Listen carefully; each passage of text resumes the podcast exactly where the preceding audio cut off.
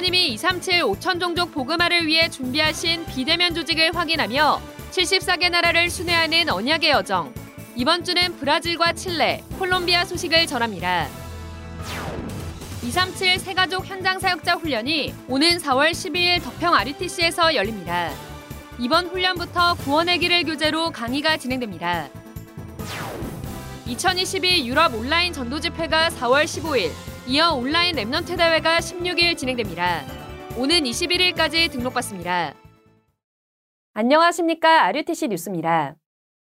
237 새가족 현장 사역자 훈련이 오는 4월 12일 덕평 RUTC에서 열립니다. 12일 오전 10시 반에 덕평 RUTC에서 오프라인으로 훈련이 진행되며 이날 온라인 훈련은 열리지 않습니다. 이번 훈련부터 구원의 길을 교재로 강의가 열립니다.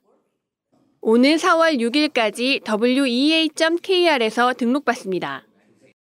이어 온라인 훈련이 이틀 뒤인 4월 14일에 열립니다.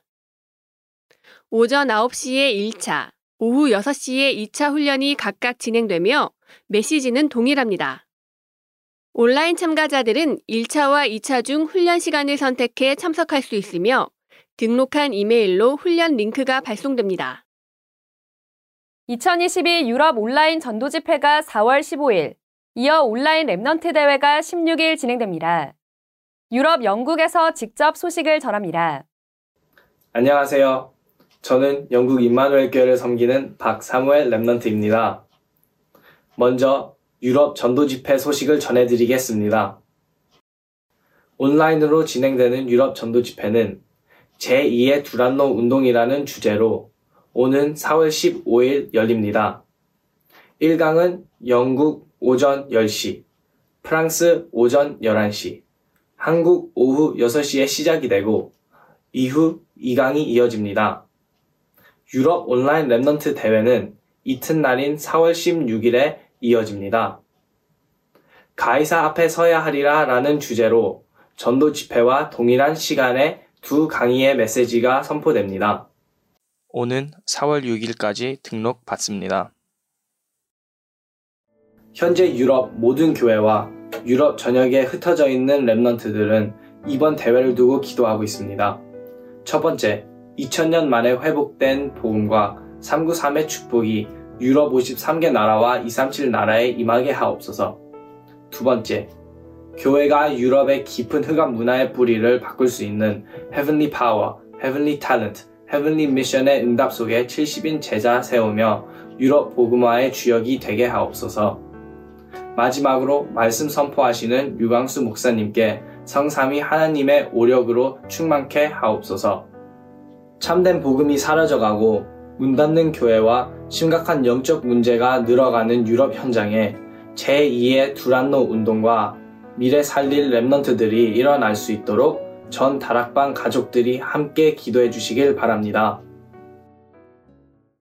안녕하세요. Remnant 리포터 강지우입니다. 정확한 말씀의 흐름 속에서 내게 주신 미션을 확인하는 Remnant Day가 오는 26일 열립니다. 지난달엔 아주 중요한 영적 summit의 비밀 공식이 나왔었는데 기억하시나요? 첫째, 보좌에서 내린 축복이 Remnant의 진짜 천재성. 세상에도 굉장한 달란트를 찾은 사람들이 많이 있지만 하나님이 주시는 진짜 달란트는 보좌의 축복 속에서 발견됩니다. 둘째, 393 축복을 누리는 5분 summit time으로 영적 리듬을 찾고 각인될 때 발견되는 것이 보좌의 달란트. 셋째, 이때부터 하나님 나라와 영원의 응답이 따라오는 summit으로 서게 되고 일상의 메모가 세계를 움직이는 작품이 됩니다.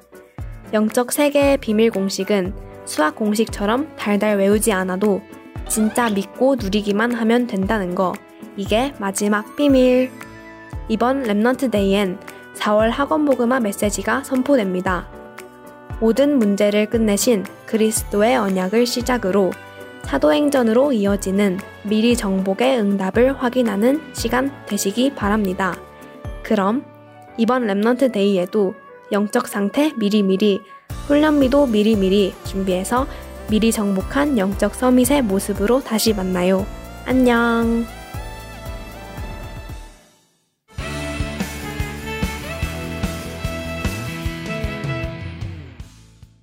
한 주간의 훈련 소식을 정리하는 훈련 수첩 시간입니다. 모든 전도자, 중직자, 랩넌트들이 반드시 놓치지 말아야 할 훈련들이 3월 말까지 계속됩니다. 오늘은 봄학기 중직자대학원이 개강합니다.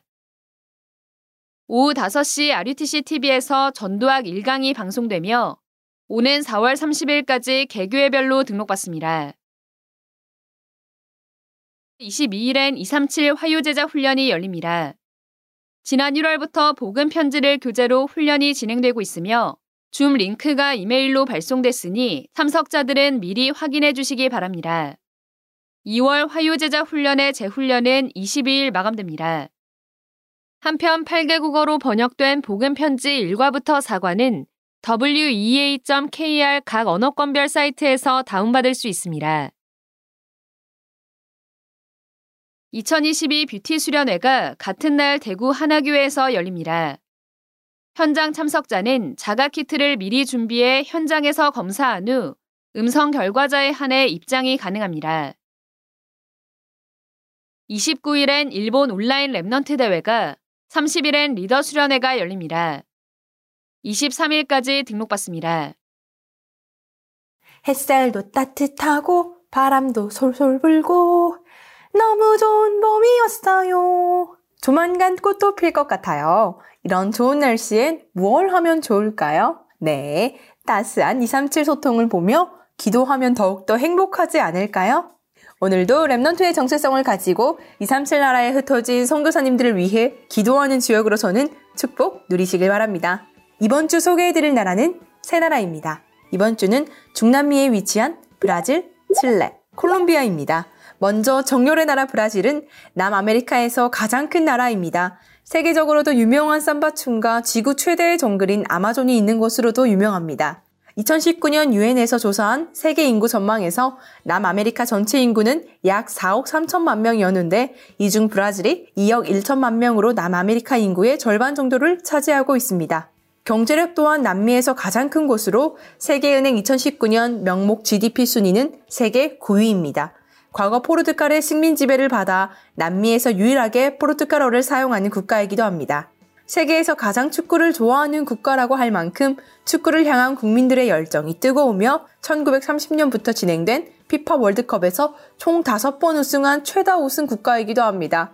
가톨릭 신자가 많은 것으로도 유명한데요. 2019년 브라질 국립통계원의 자료에는 약 51%가 가톨릭을 믿는 것으로 나타났습니다. 하지만 이는 90%였던 1970년부터 연평균 약 1%씩 감소하고 있는 중으로 연 0.7% 증가하고 있는 개신교가 2032년에는 가톨릭 인구를 수월한다는 예측도 나오고 있습니다. 브라질에는 1998년 7월에 파송받으신 홍성일 선교사님이 계십니다. 선교사님은 많은 현지인 제자들을 찾아 훈련시키고 계시며 파라 형식으로 브라질 곳곳에 있는 현지인 목회자들을 다락방과 연결해 훈련받을 수 있도록 인도하고 계십니다. 또 브라질의 많은 랩넌트와 현지인 목회자들이 국내 현장과 연결되어 지속적인 흐름을 탈 수 있도록 도와주는 사역을 하고 계십니다. 에밀리오 선교사는 2011년 대만 타이종 성도교회를 통해 다락방 훈련을 접했습니다. 2015년 한국에 들어와 지속적인 다락방 훈련을 받고 2018년 파나마 전도 집회에서 목사 안수를 받았습니다.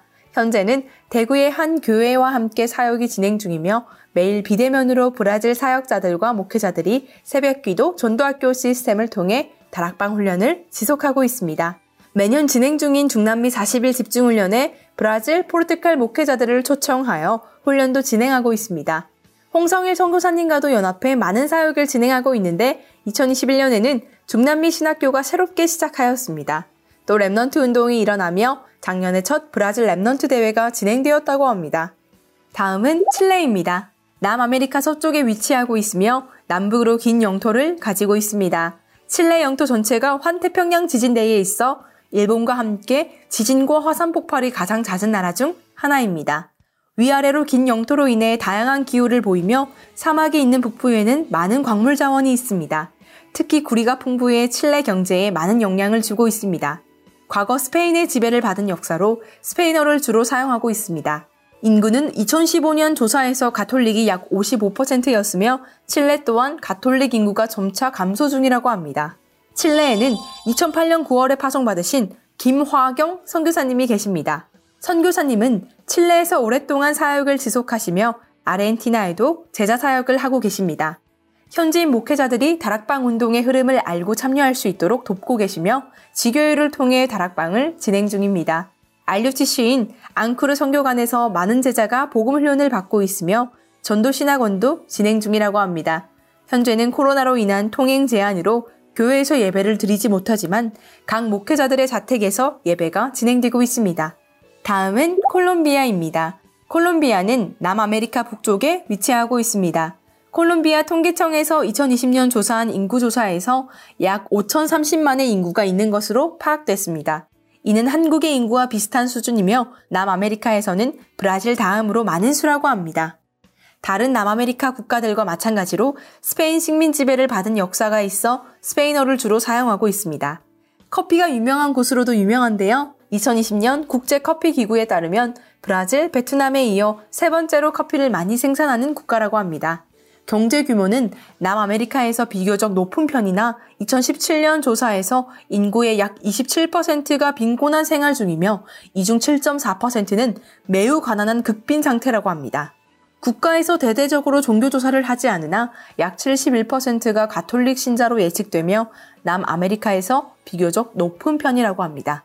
원주민에 대한 인종차별이 큰 사회 문제인데 2020년에는 콜롬비아 군인 7명이 12세 원주민 소녀를 집단 성폭행한 사건이 일어나기도 했습니다. 콜롬비아에는 현지인 제자인 알렉산데르 로드리게스 사역자가 콜롬비아 Remnant 교회를 섬기며 사역하고 있습니다. 현재 신학생인 알렉산데르 사역자는 중남미 RTS에서 훈련받고 있습니다. 중남미 전도 집회와 40일 집중훈련에 비대면으로 참석해 말씀의 흐름을 타고 있으며 Remnant 운동과 지역 살리는 전도 운동을 하고 있습니다. 콜롬비아에 많은 제자를 세우고 재앙 막는 Remnant가 일어나길 기도하며 사역을 진행 중이라고 합니다. Remnant 전도자 여러분, 우리는 늘 말씀을 듣고 훈련받지만 결정적인 순간 나의 것을 선택할 때가 많이 있습니다. 그냥 복음이 아닌 나의 생각, 마음, 기준 모든 것이 하나님이 주신 것인 완전 복음, 보좌의 능력만이 임할 수 있도록 집중하며 이번 주는 브라질, 칠레, 콜롬비아를 두고 이 현장의 현지인 제자와 사역자들이 복음 운동과 다락방 운동의 흐름 속에서 인도받아 중남미를 살리는 자들로 설 수 있도록 혼자서 기도하며 최고 선교의 축복을 누리며 선교의 주역으로 서기. 뉴스를 마칩니다. 고맙습니다.